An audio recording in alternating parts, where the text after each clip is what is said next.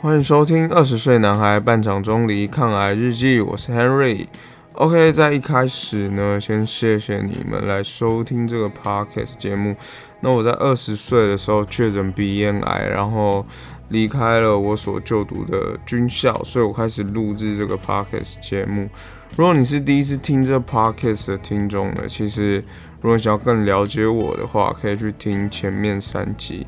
那在这边呢，一开始我要先跟就是之前有在固定听我节目的一些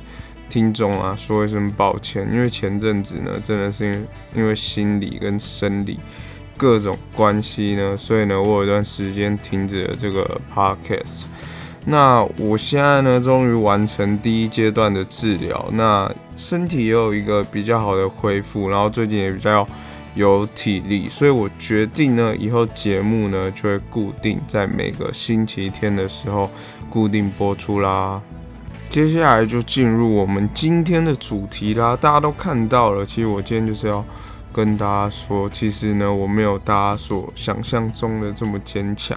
那其实呢，很多我学校的同学啊或者学弟妹，然后呢都跟我说，哦，看到我那么认真的对抗病魔啊，然后觉得。很受鼓励啊，要好好生活等等等。那很多这种鼓励的话，其实我看了很多。那我其实是有一点心虚的，因为其实呢，在前阵子就是治疗副作用带给我痛苦呢，然后让我的皮肤啊，脖子的皮肤完全溃烂，那口腔黏膜呢跟咽喉更是一个残破不堪呢。那吃东西的时候呢，完全吃不下去。然后每天都只能喝那个非常难喝的营养奶，就是大家可能都听过的那个雅培安素。然后我每天呢，就是把自己沉浸在那个影集啊，或是电玩的世界里面，然后呢，就是靠主角的人生呢，就是去拖延我自己的人生，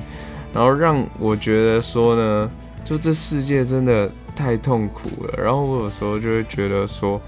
如果有一天我就睡着了，然后再也不要醒来，会不会比较轻松一点？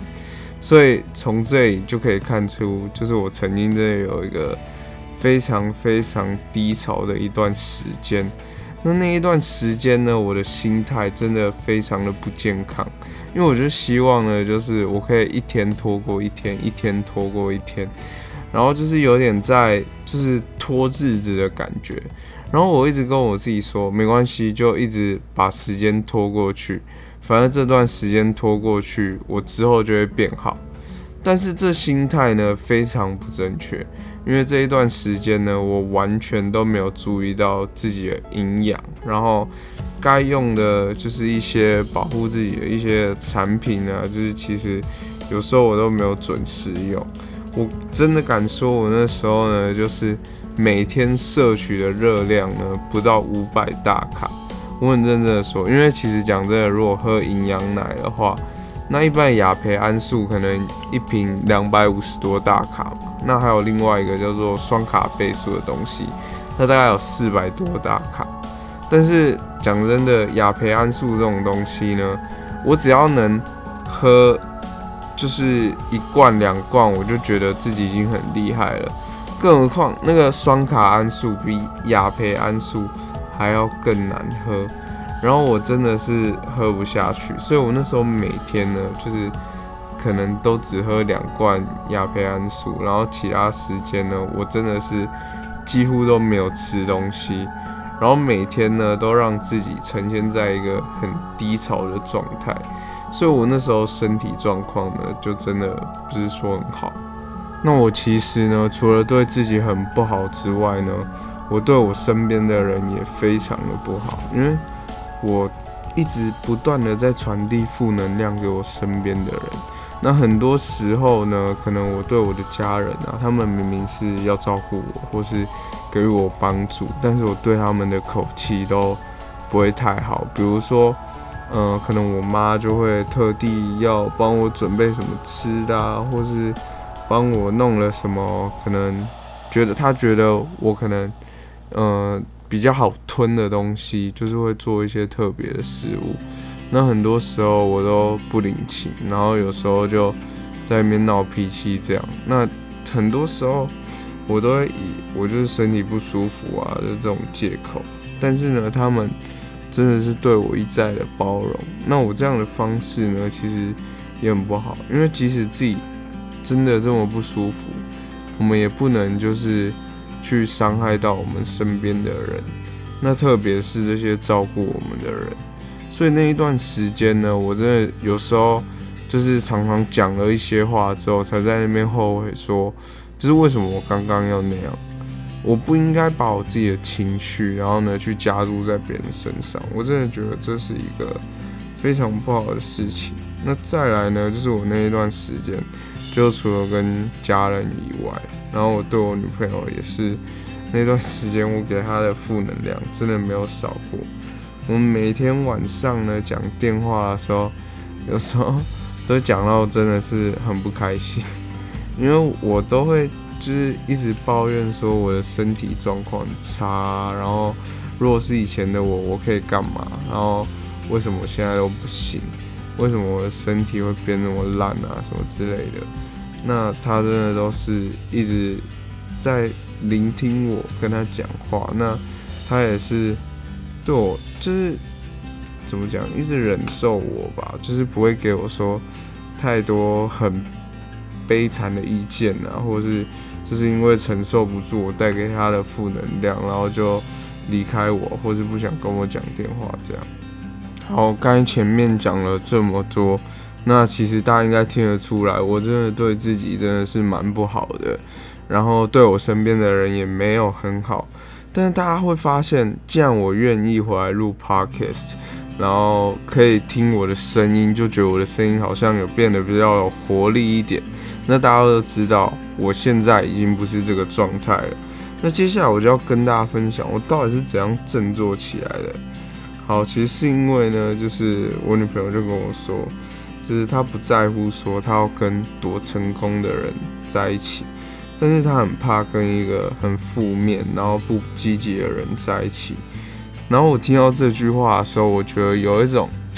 呃，一个当头棒喝的感觉，然后瞬间变敲醒的感觉。然后我开始想，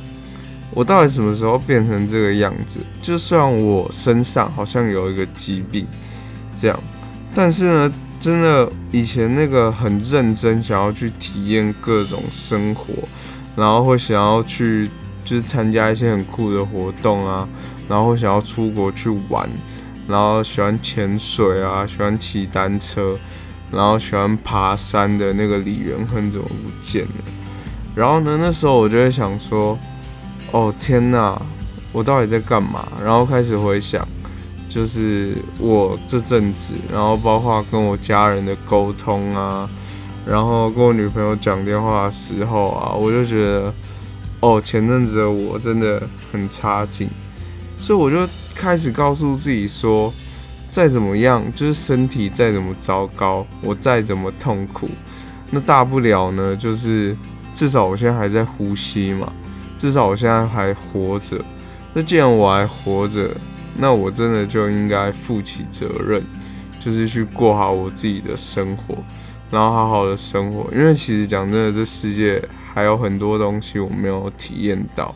那其实还有很多事情是我想要去做的，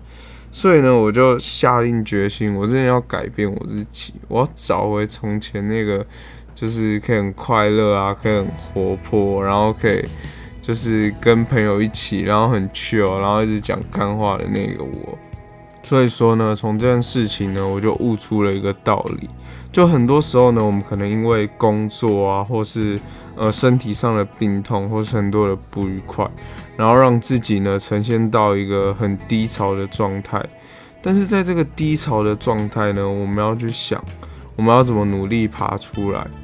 对，那很多时候呢，可能我们靠自己真的没办法。对，像我这件事情，就是我真的没有自己爬出来，真的是我女朋友讲了那句话之后，我觉得我才有被点醒的感觉。所以很多时候呢，我们可以试着就是去帮助身边的人，然后当那个给他当头棒喝的人。